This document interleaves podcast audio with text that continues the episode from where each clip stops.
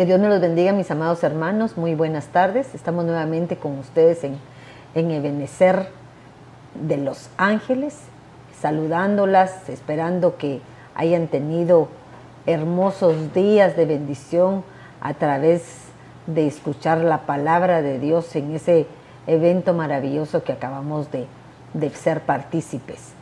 Hemos estado siguiendo una línea aquí en nuestro programa, en la cual uno de los últimos programas fue la ansiedad y el otro fueron las preguntas del Señor.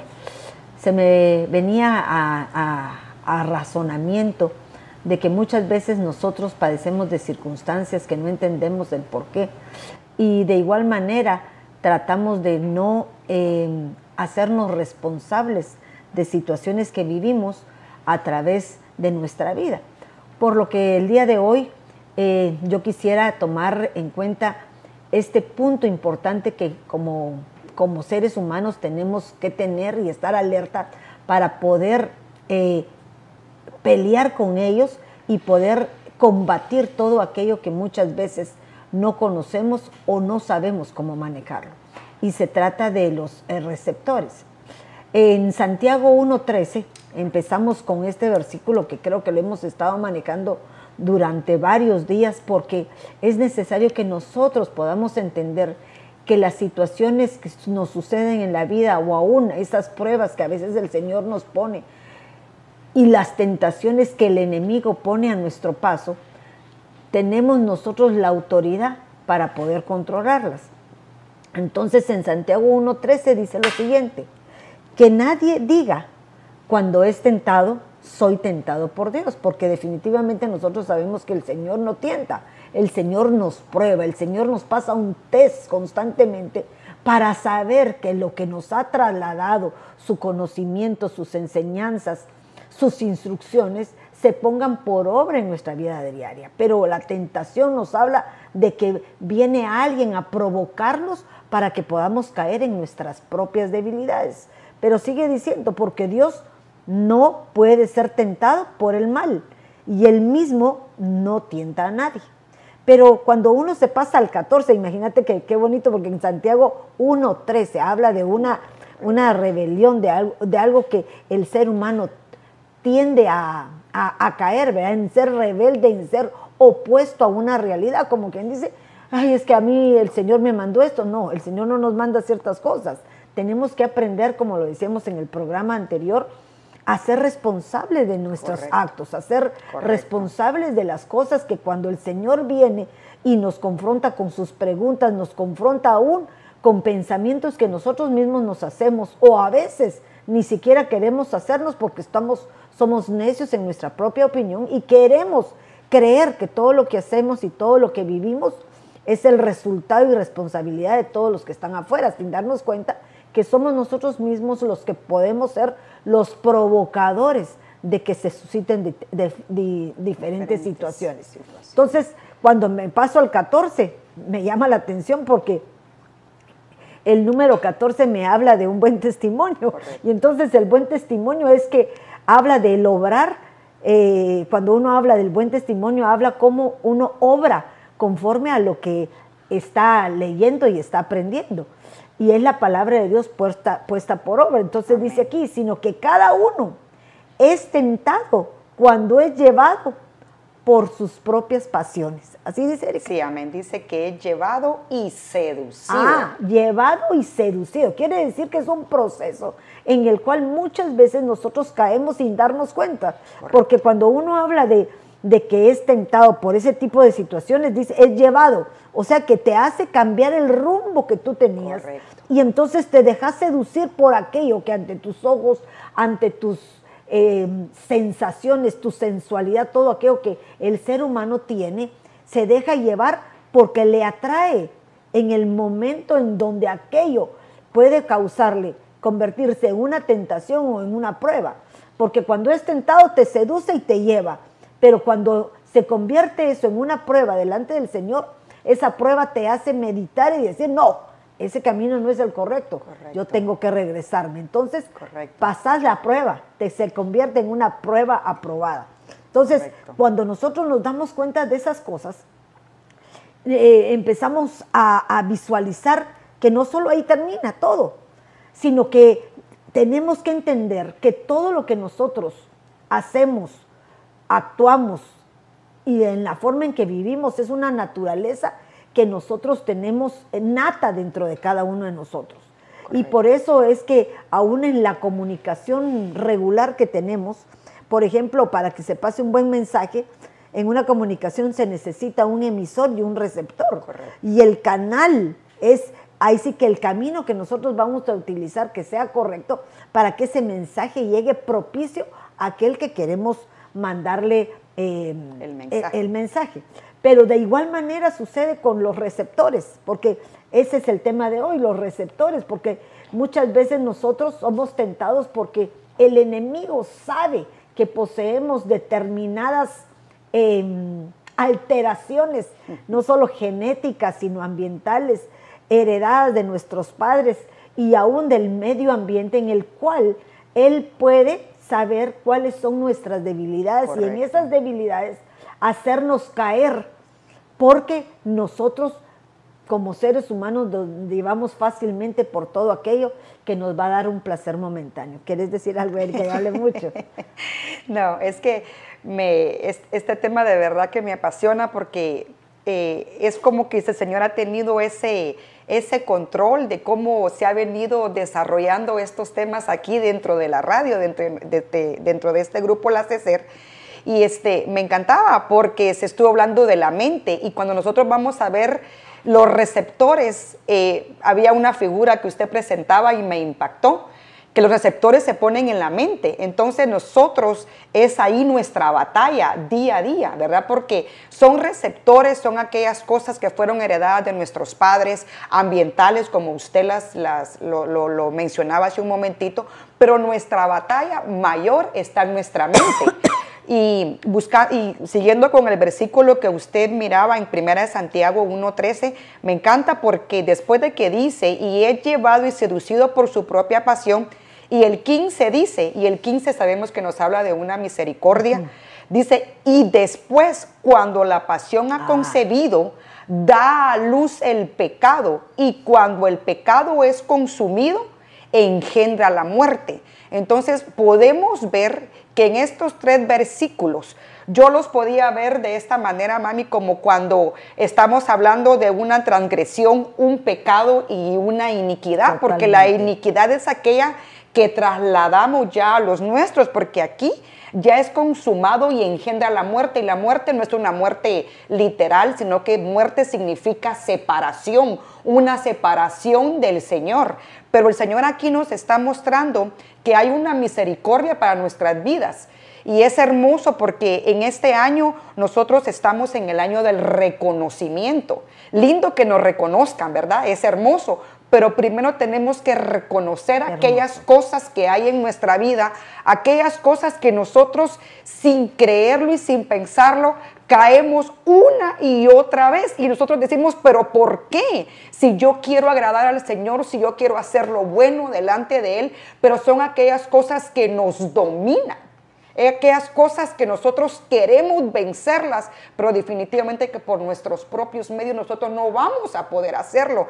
Entonces, pero el Señor en su misericordia nos muestra ese amor y nos dice, ok, este año de reconocimiento te voy a hacer ver cuáles sean aquellas cosas en las que tú caes una y otra vez. Y cuando nosotros miramos esa palabra... Pero dame un minuto solo para que puedas terminar eso, porque en el programa anterior hablamos sobre las preguntas de Dios, y creo que eso es aplicado exactamente en las preguntas que el Señor le hace, por ejemplo, a Caín, porque le dije, sí, porque empieza en su proceso, ¿verdad? En su proceso que le dice a aquellos que no le escucharon, empieza la primera pregunta que el Señor le hace es, ¿por qué está demudado tu rostro? Semblante. ¿Por qué tu semblante está fuera de lo normal que yo te conozco?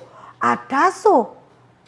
Estoy parafraseando, por favor, que no lo tengo ahorita totalmente. Está en Génesis. En Génesis 4:7 dice, ¿por qué está demudado tu rostro? Y de ahí le dice, si hicieres lo bueno, podrías levantar la cara. Es que yo lo encontré en otra versión. Okay. pero como no lo haces, el pecado está esperando en el momento de dominarte. Mira qué hermoso. Y en otras versiones dice, el pecado está a la puerta. Quiere decir, te desea. O sea que nosotros cuando hablamos de receptores, quiere decir que hay algo en nosotros que nos lleva, nos va a conducir a cometer aquellos errores, pero Dios en su bendita misericordia, lo que hablábamos, nos advierte con anticipación en donde nosotros, el transgredir los límites que Él ha puesto, nosotros podemos poner una barrera, ¿verdad? Un stop para no poder atravesar. Porque la siguiente pregunta que le hace es, ¿dónde está tu hermano? La siguiente, y entonces cuando le pregunta, ¿dónde está tu hermano? Ya lo había matado. Quiere decir que en todas las posiciones el Señor nos advierte de esa área que nosotros en un momento dado tenemos, en donde no queremos hacernos responsables de aquello que nos pertenece. Porque yo me ponía a pensar, ¿qué fue lo que contestó Caín ahí? ¿Acaso yo soy su guarda, pues?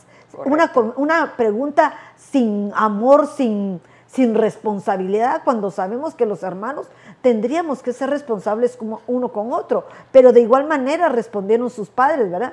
En el huerto, de igual manera respondieron sus padres, que porque cada quien se echó la culpa de lo que le correspondía aceptar. Entonces, ahí podemos ver un receptor, ¿verdad?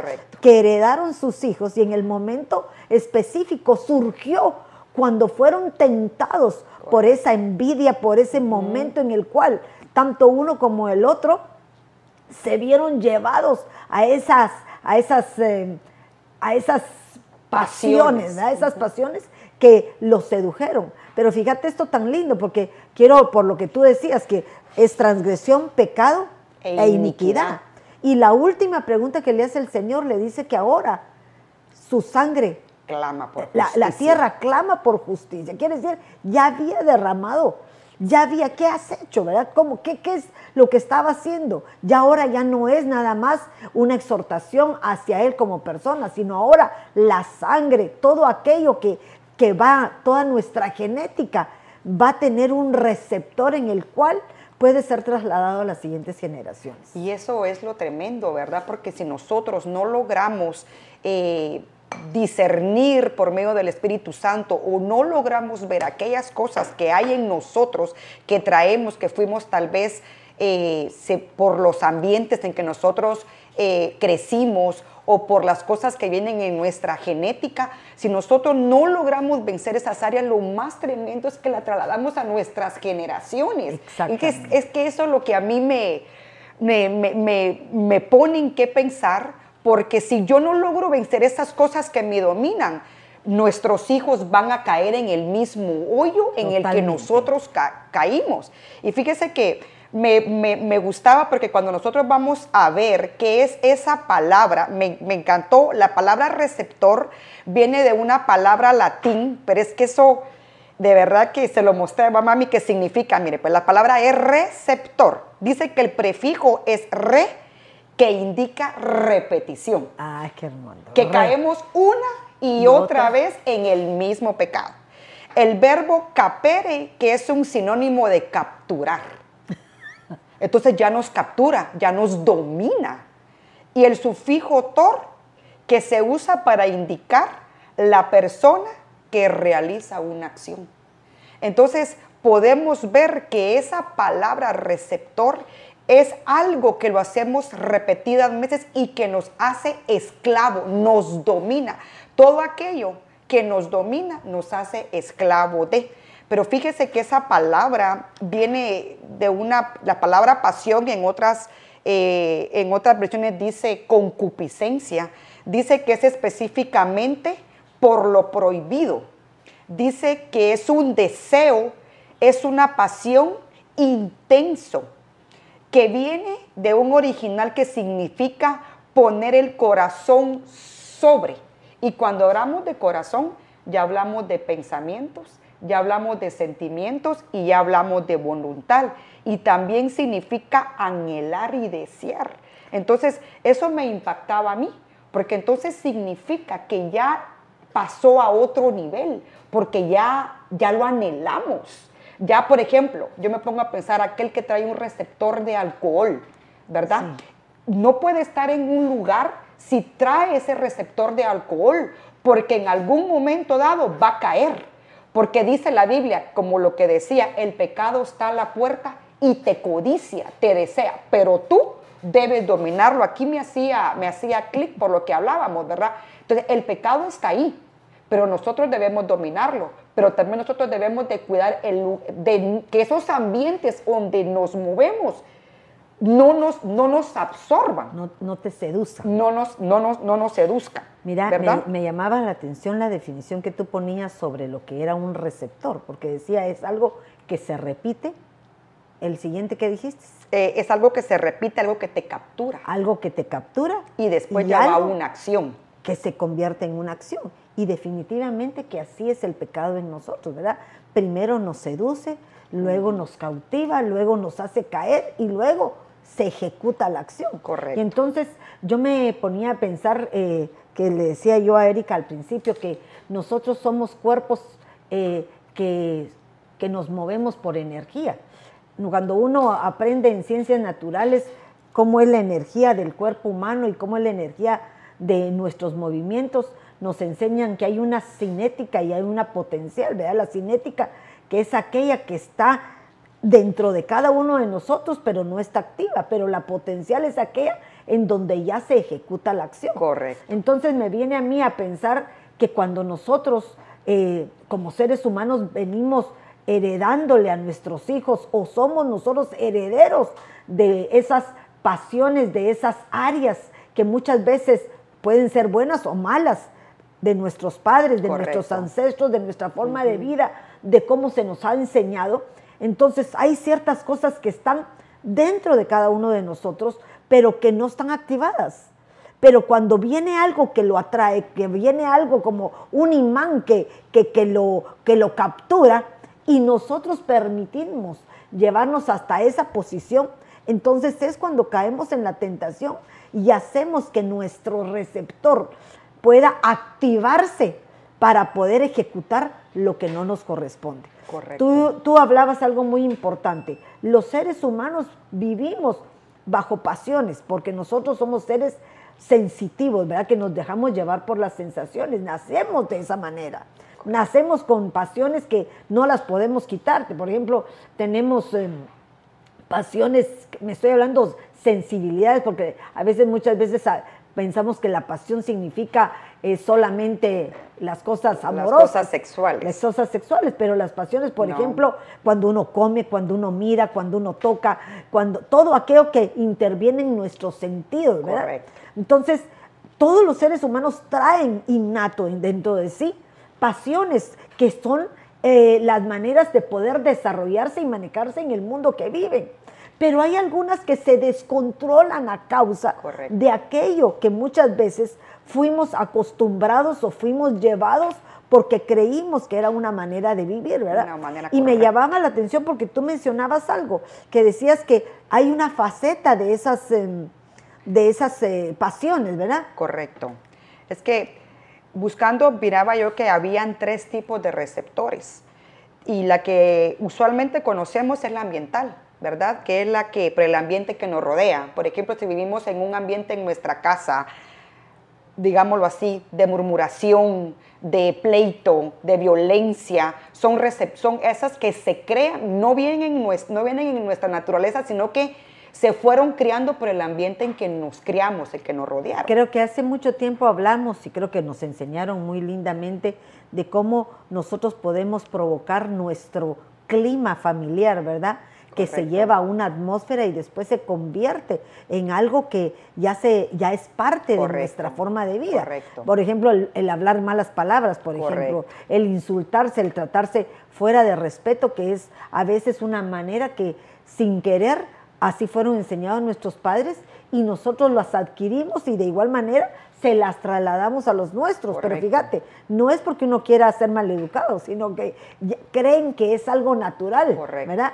Utilizando Correcto. Aún palabras que uno dice, no, pero eso no es malo en mi país, no es malo al nivel en donde podemos estar, pero es incorrecto en otros grados en donde la educación a nivel de moral no son permitidas. Correcto. Y también miraba el inherente, Ese lo estábamos viendo y ese receptor inherente dice que es esencial y permanente en un ser o en una cosa, o que no puedes separar de él porque forma ser parte de su naturaleza. Mira qué hermoso, Erika, porque eso es algo que cada uno trae, por lo que correcto decimos, ¿verdad? El ambiental, lo que adquirimos, fíjate, no solo en nuestra casa, en nuestra escuela, exacto, en nuestra iglesia, en todo en donde nos movilizamos. Correcto. Pero algo, el inherente es algo que viene con nosotros.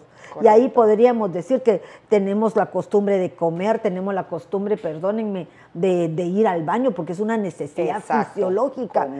Comer, sentir el tocar para, correcto, poder percibir los olores, exacto, el oír, todo aquello que viene inherente en uno, que nos pertenece. Es algo innato. Aún las áreas sexuales, ¿verdad? Correcto. Porque uno diría, ay, hermana, pero ¿por qué tú comas eso? Porque eso es algo, correcto, una naturaleza que el Señor permitió, pero que se llevara con el orden correspondiente, correcto, en el cual el ser humano tiene que aprender a dominar. Creo que estas partes inherentes son aquellas que el Señor pone en nuestras manos para que nosotros podamos dominarlas, las buenas, ¿verdad? Uh-huh. Pero las malas son aquellas que hemos heredado de nuestros padres, que tendríamos que controlar. Lo que tú decís, el alcohol, ¿verdad? Que se convierte en un gen que viene en la genética, correcto, y que lo podemos activar si nosotros sabemos que en nuestros padres ha habido, en nuestros padres o en nuestros ancestros ha habido una línea en la cual ellos han salido de eso. Y estoy hablando del alcoholismo a un nivel en donde el alcohol pase a ser una prioridad en su vida y se nos olvidan las obligaciones a un nivel que nos separa, no solo del Señor, sino, correcto, nos separa de nuestra familia, nos separa del trabajo y nos lleva a una destrucción total. Y es que es increíble por lo que usted decía, que cuando ya miramos de que ya el receptor se ha activado, es porque ya nos hacemos preso de él. Exacto. Ya nos domina. Nos domina. Y fíjese que buscando, ahorita por lo que usted hablaba, cuando yo fui a ver esa palabra receptor, dice que es un código. Qué lindo. Dice que es un código que puede producirse en sí mismo. Por ejemplo, hay un código que viene en nuestra genética. Entonces, el emisor se encarga de poder estudiarlo antes de enviar ese mensaje.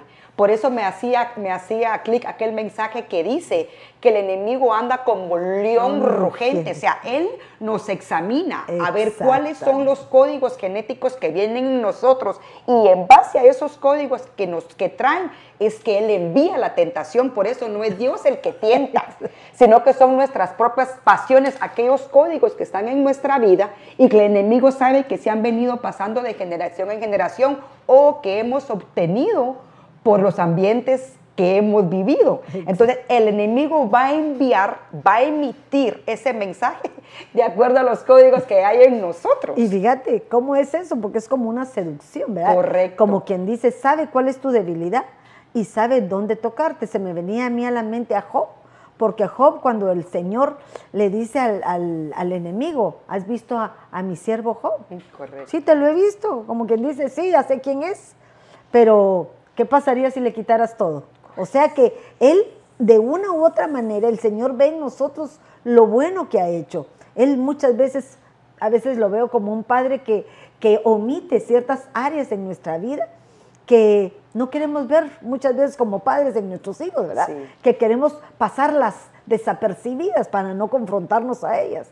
Yo a veces veo en ese pasaje de Job como que el Señor dice, mi justo Job, mi buen siervo, o sea, le da elogios, pero el otro le dice, no, a ver, déjame lo que yo lo, pero no le toque su vida, como quien dice, te lo pongo un ratito pues para ver cómo me responde, un ratito, se los estoy parafraseando, perdonen, sí, para hacerlo menos grande de lo que está, pero en su momento, miren esto, a través de todo el libro de Job empezamos a darnos, sí, cuenta que él tenía áreas, uh-huh, que tenía que vencer. Correcto. Él tenía receptores, correcto, que muchas veces nosotros no nos damos cuenta hasta que no somos tentados y aún probados, porque a Job fue probado por Dios, sí, porque quiso probar su fidelidad, su fe, su perseverancia, su justicia, su fidelidad con aquel que lo había mandado a llamar. Correcto. Pero fue tentado en aquellas debilidades que posiblemente como ser humano pudo haber tropezado. Pudo haber tenido. Y es que fíjese que dice que la tarea del receptor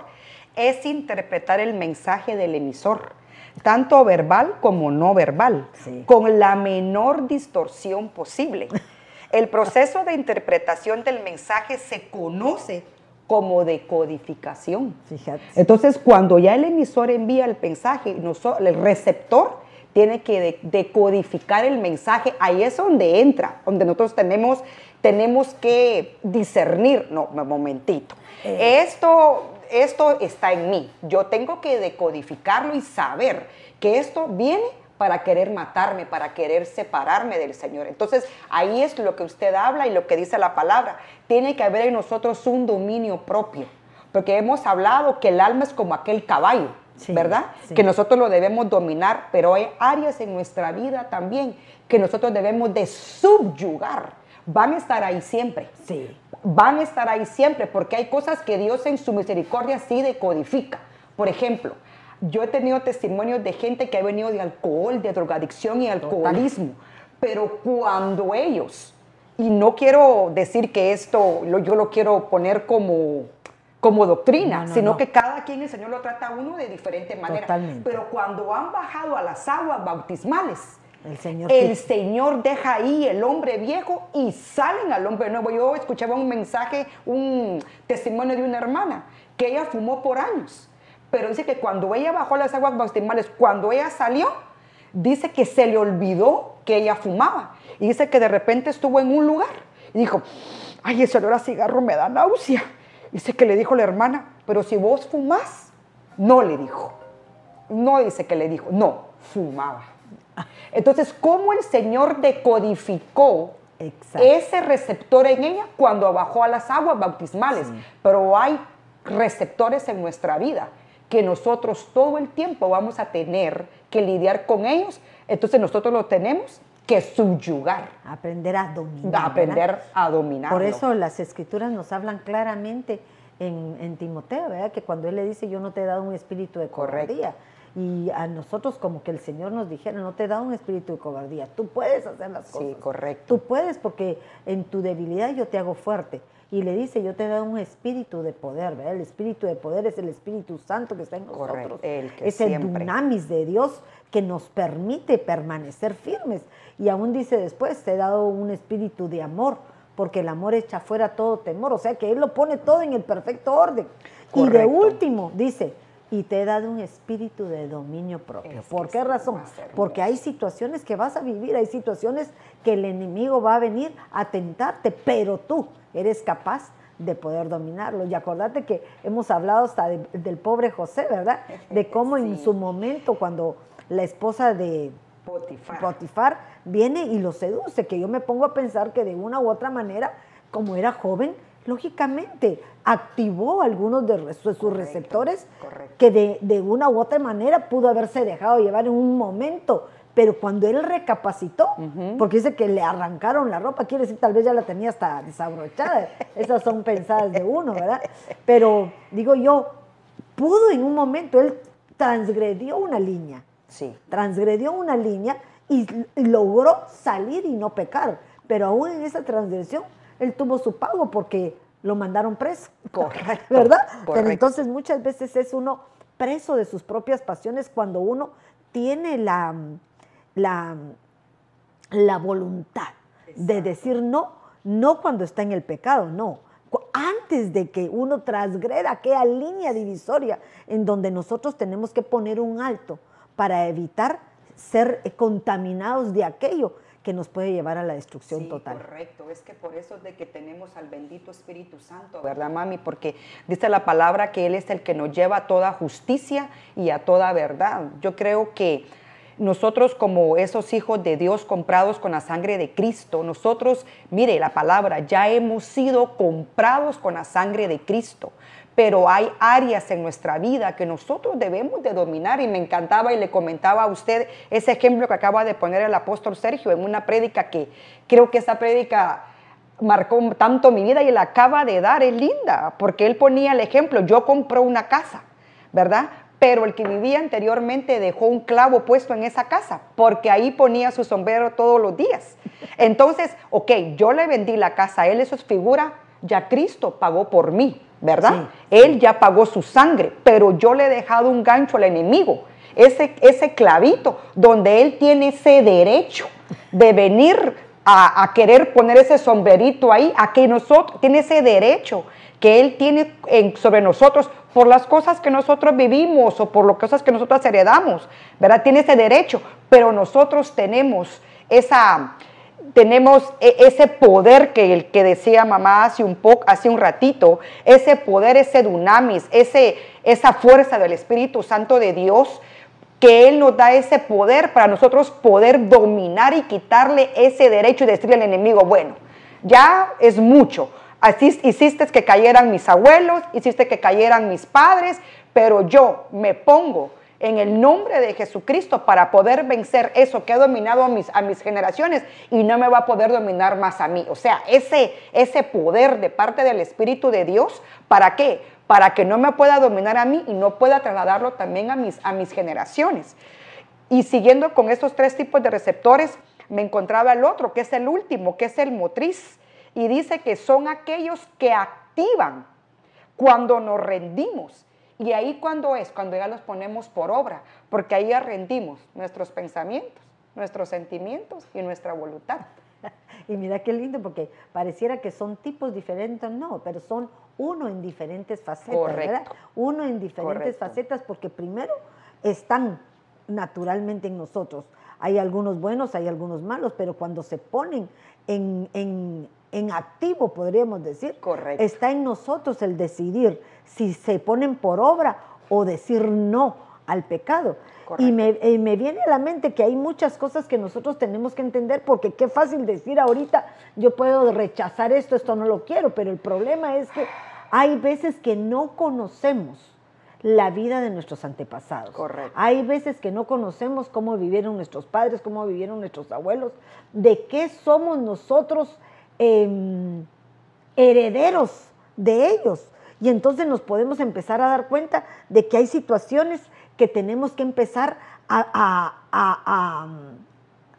buscar, a investigar, para que nosotros veamos por qué se repiten determinadas situaciones en nuestra vida y por qué caemos siempre en los mismos errores que se manifiestan. Y entonces, correcto, muchas veces no nos damos cuenta que desde el lomo de nuestros padres, correcto, vienen los receptores. Y, correcto, me venía dos versículos que están en Ezequiel 18:2, que dice, ¿por qué usáis vosotros este refrán acerca de la tierra de Israel? Los padres comieron las uvas agrias y los dientes de los niños sufren de entera, ¿verdad? Exacto. ¿Por qué dicen eso? Porque definitivamente muchas veces los errores de los padres, correcto, vuelven a repetirse. Uh-huh. Pero de igual manera Proverbios nos habla y nos dice que no hay mal que no venga sin causa. No hay maldición que no venga con una causa. Quiere, correcto, decir que puede ser que hayan receptores de nuestros padres, hayan situaciones que se vivieron, por ejemplo, el divorcio, las separaciones, correcto, las enfermedades, todo aquello, uh-huh, pero nosotros podemos evitarlos cuando nosotros reconocemos en dónde estamos parados.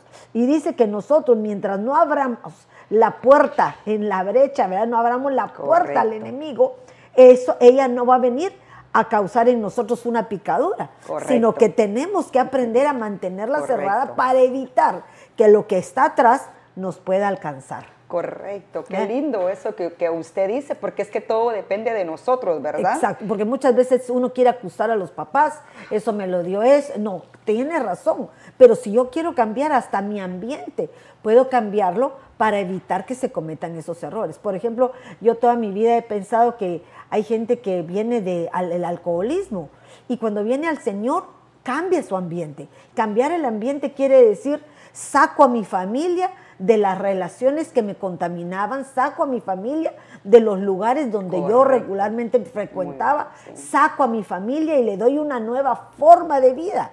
Ahora, eso no quiere decir que el receptor no esté, está. Exacto. Hay que advertir, se enseña, uh-huh, se instruye. ¿Para qué? para que no se nos olvide de dónde nos sacó el Señor. Correcto. Por eso el Señor lo dice claramente al pueblo, no se te olvide recordarle a tus hijos de dónde vienes. Sí. Fuiste esclavo de Egipto, tuve que sacarte de allá, ¿y qué hiciste? Te pasé por el desierto, ¿qué fue lo que viviste? Porque son situaciones que uno como padre tiene la responsabilidad de aclarar y hacer que nuestros hijos puedan saber esas áreas que en cualquier momento, si ellos se descuidan, puedan venir a nuestra vida otra vez a perturbarnos. Correcto. Qué lindo eso, lo que usted dice, mamá, porque a veces el Señor aún nos saca de los lugares donde nosotros nacimos. Exacto. ¿Verdad? Nos saca de esos ambientes. Se me venía a la mente, muchos de nosotros deberíamos de pensar por qué fue que el Señor nos sacó de nuestros países. Puede ser que nos sacó por, bueno, la mayoría venimos por buscar una mejoría económica, ¿verdad? Totalmente. Tal vez no tuvimos las posibilidades allá, pero a veces el Señor ocupa esos medios para traernos a unos ambientes diferentes donde nosotros fuimos absorbidos.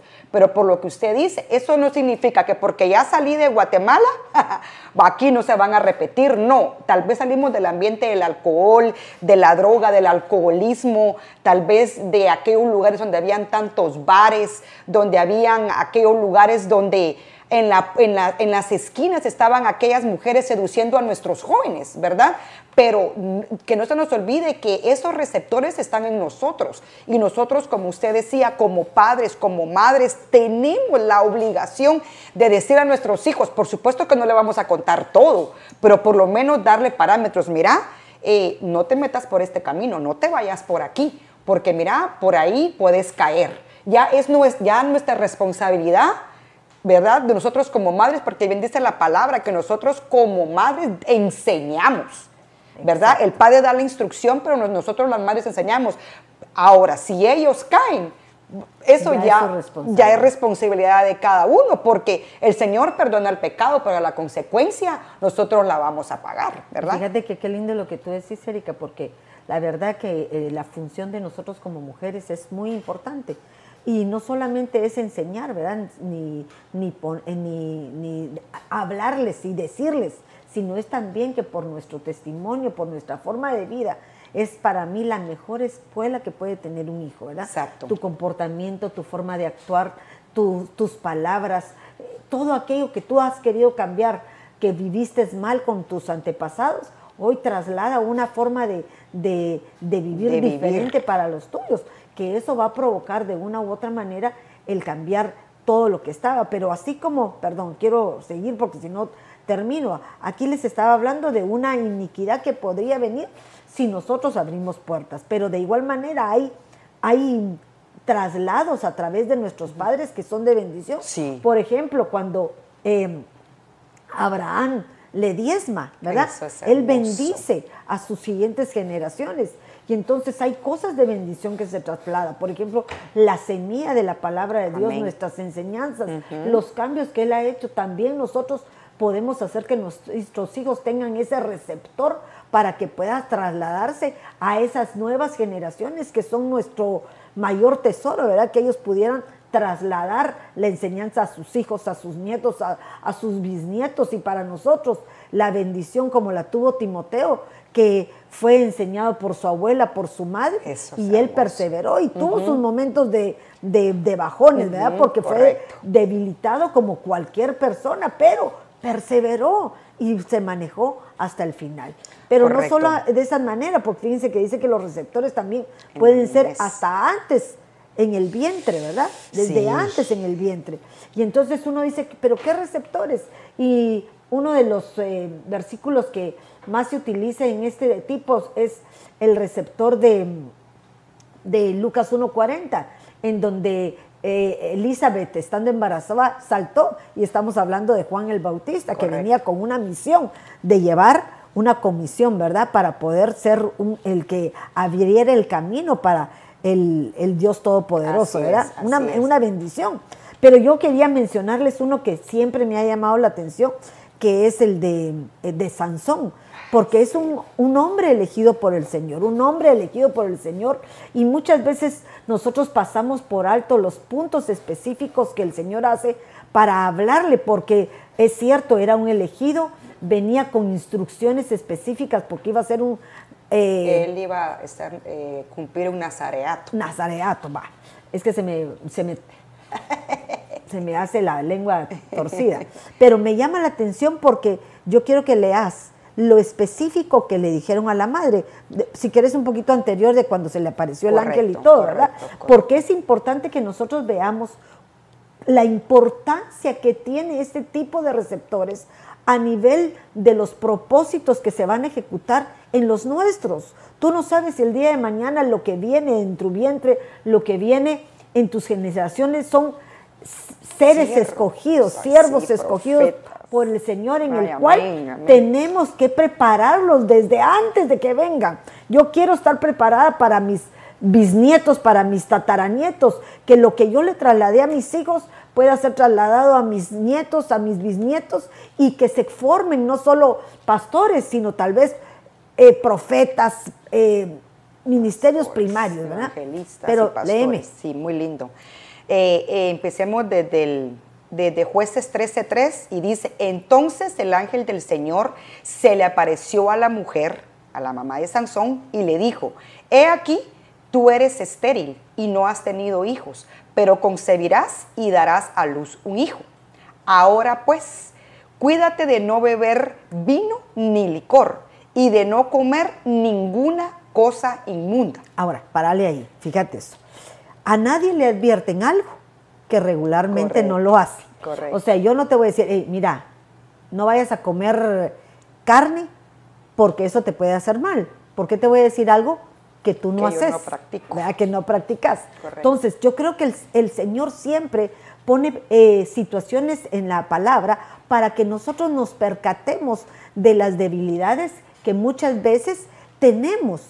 Y me llamaba la atención porque esta mujer, esta pareja vivía en un lugar de viñedos, correcto, en donde tal vez esto era su costumbre regularmente, de que ellos vivían en una situación en la cual... tenía que cambiar su forma de vida. Correcto. ¿Verdad? Cambiar su ambiente, podríamos decir. Correcto. Para preparar ese vientre para que fuera un vientre santo por lo que iba a venir a ella. Correcto, correcto. Y de ahí dice, pues he aquí concebirás y darás a luz. No pasará navaja sobre su cabeza. Ahí están las indicaciones que le da, porque va a ser un nazareo. Un nazareo. Porque entonces, el niño será nazareo para Dios desde el seno materno. Mire, fíjate, ¿desde dónde? Desde dónde. Por eso le pide a la madre un cierto recato, correcto, en lo que tiene que hacer, en lo que tiene. Yo creo que Dios conoce nuestra forma de vida. Él lo advierte. ¿Por qué tu rostro está demudado?, le decía Caín.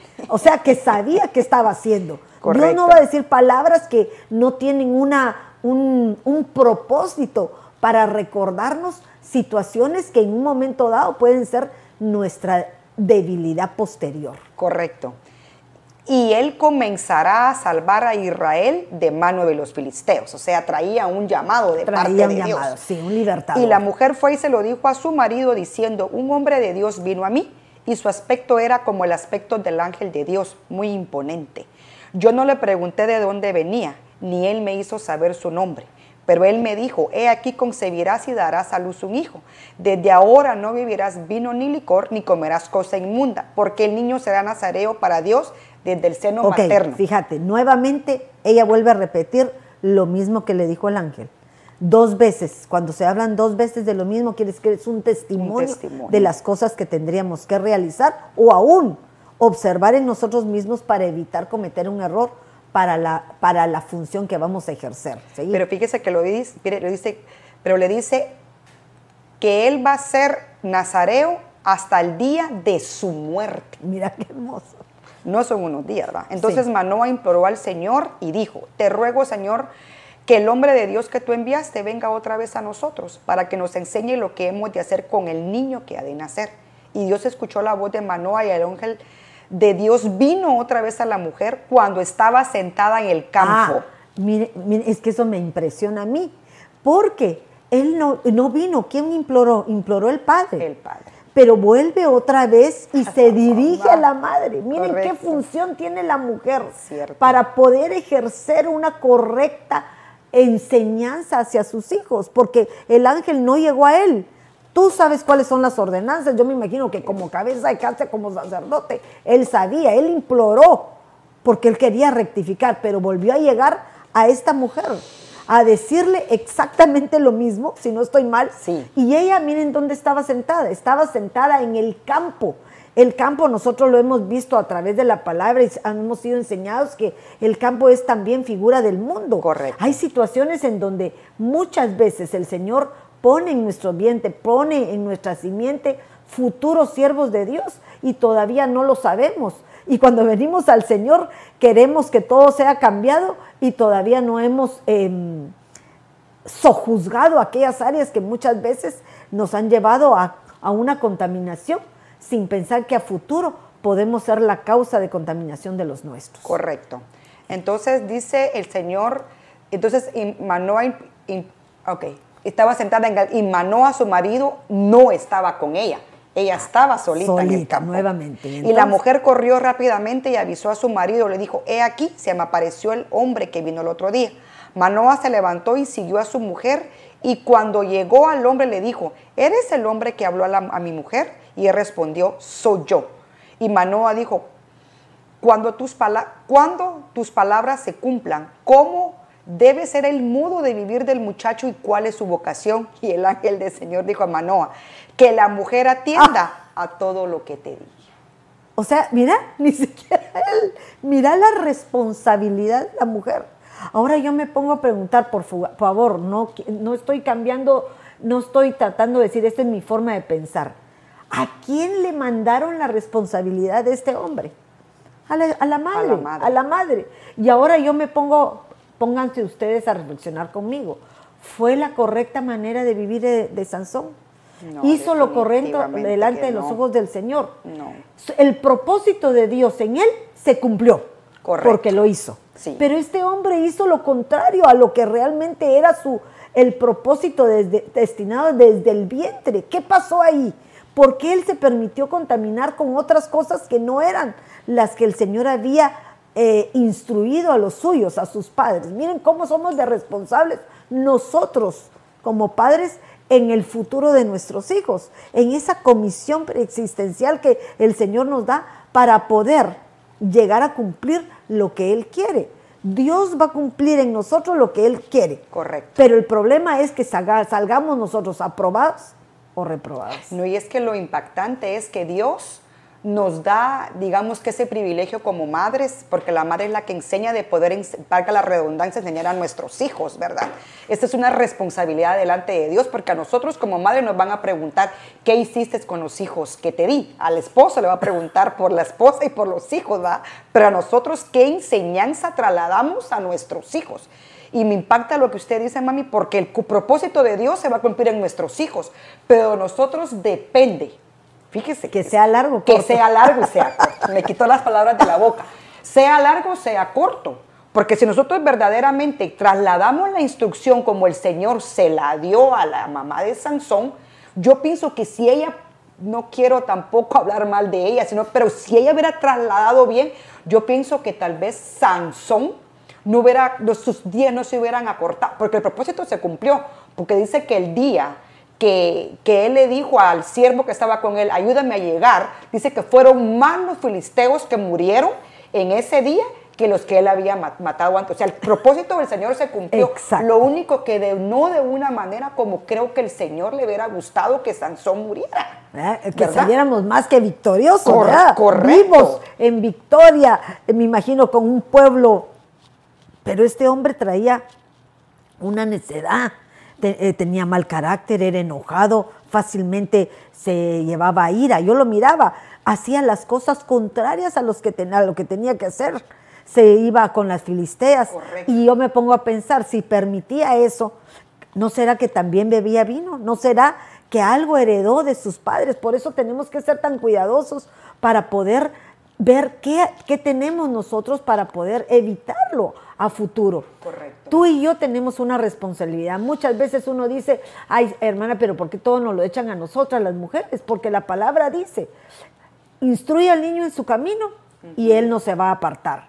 Pero también dice que el padre da la instrucción, da los fundamentos, y nosotros las madres los ponemos por obra. ¿Qué quiere decir? Que primero te ven a ti hacerlo, luego tú se los enseñas, y luego nosotros no solo enseñamos, disciplinamos, ordenamos y ponemos la forma diferente de trasladar lo que ha sido enseñado. Correcto. ¿Verdad? Porque yo no tengo derecho a decirle a mi hijo que no fume si yo me echo los cigarros. Correcto. O yo no tengo derecho a decirle a mi hijo que no tome si yo me he tomado mis traguitos de vez en cuando. O sea, hay situaciones en donde nosotros también somos responsables de lo que hacemos enfrente de ellos, ¿verdad? Correcto, sí, porque no podemos decir una cosa con nuestra boca, nuestras actitudes van a decir otra. Es lo que tú hablabas de esos... Es esa faceta de los receptores, ¿verdad? Correcto. Que son aquellos que ya entran en acción. Correcto. Que entran en acción, porque cuando menos sentís, surgen. Sí. ¿Verdad? Porque nosotros, como seres basados en instintos, nos dejamos fácilmente llevar por lo que vemos, por lo que oímos y aún por lo que sentimos. Correcto. Todo aquello que nos satisface momentáneamente. Mira la instrucción, por ejemplo, me venía ahorita a la mente la instrucción que le dice... a Lemuel, que es Salomón, sí, ¿verdad? Que le dice, hey, cuídate de las mujeres, sí, cuídate de la seducción de ellas, de su forma de hablar, de lo suave. Perdónenme, estoy parafraseando lo que de una manera u otra están diciendo, pero él le está enseñando a su hijo desde ya de lo que tiene que tener cuidado. Le dice, te es dulce momentáneamente, pero después es amargo como la hiel. Quiere decir que los placeres, cualquier cosa que nosotros permitimos que nos seduzcan, en el momento van a ser placentero, en el momento nos va a saber delicioso. Correcto. Pero al poco tiempo nos va a ser dañino. Y lo podemos aplicar a un nivel de lo de la comida, ¿verdad? Qué rico, a quién no le gustan los pasteles, a quién no le gusta la pasta, a quién no le gustan las cremas, todo aquello que comes y en la noche te estás muriendo de dolor. Correcto. Y aún sabiendo que te hacen daño. Correcto. Y pero mire, mami, qué lindo por lo que usted decía de Sansón, porque aún mismo... La mamá de Lemuel le dijo en el 31:4, no es para los reyes, o Lemuel, el de los reyes, de beber vino. Fíjate eso, mira. Dice, ni para los gobernantes desear bebida fuerte, no sea que beban y olviden lo que se ha decretado y perviertan los derechos de todos los afligidos. Ahora, mira qué lindo, porque este es un respaldo de lo que estamos hablando. Correcto. Sobre la mujer. Correcto. Pero ¿por qué se los estoy mencionando? Porque a ella le especificaron exactamente. No estoy diciendo que Sansón iba a ser un rey, pero era un elegido, correcto, un sacerdote de parte de Dios que tenía una comisión para poder salvar de los filisteos, ¿verdad? Él tenía que erradicarlos. Que lo cumplió, sí, pero no como persona en sí, sí, tuvo sus fallas, tuvo sus problemas. ¿Por qué? Porque era un hijo, perdónenme, el único. Ahora yo me pongo a pensar, ¿cuántos de nosotros, si tuviésemos un hijo, cómo actuaríamos con él? No seríamos consentidores, por supuesto. No le permitiríamos situaciones que tal vez no están de acuerdo a nuestros conceptos. Sí, correcto. ¿Verdad? No se lo permitiríamos. Posiblemente, no estoy culpándola a ella, pero siempre la comparo con los padres de Daniel, que a ellos ni se mencionan, porque por sus hechos os conoceréis, diría la palabra, correcto, ¿verdad? Y entonces este hombre demostró que fue la enseñanza que le dieron, porque se mantuvo, era un hombre inteligente, un hombre apto en todo. Correcto. Y hasta propuso en su corazón no contaminarse, fíjate, como quien dice. Con la bebida del rey. ¿Y qué beben los reyes? Vino. Ahora, pero fíjate, propuso no contaminarse. Quiere decir que es una decisión personal. Correcto. Entonces, también Sansón tuvo, y habemos Sansones, porque yo pongo que cada uno de nosotros tenemos un Sansón dentro de nosotros en el cual el Señor tiene un propósito, pero si nosotros no controlamos esas pasiones desenfrenadas, amén, que muchas veces somos heredadas de nuestros padres, fácilmente perdemos el objetivo del Señor. Pero, amén. Creo que podemos seguir platicando esto de mucho, porque esto es muy largo, pero dejémoslo hasta aquí. Amén. Y el próximo programa continuaremos. Que Dios me los bendiga. Amén. Que tengan muy feliz tarde y estaremos aquí para poder contestar todas sus preguntas y poder responderlas, y que esperamos que este programa haya servido Amén. De ayuda para lo que necesitamos cada uno de nosotros, Amén. Para hacer cada día mejor las futuras generaciones. Amén. Así es. Que Dios me los bendiga y muy buenas tardes. Bendiciones.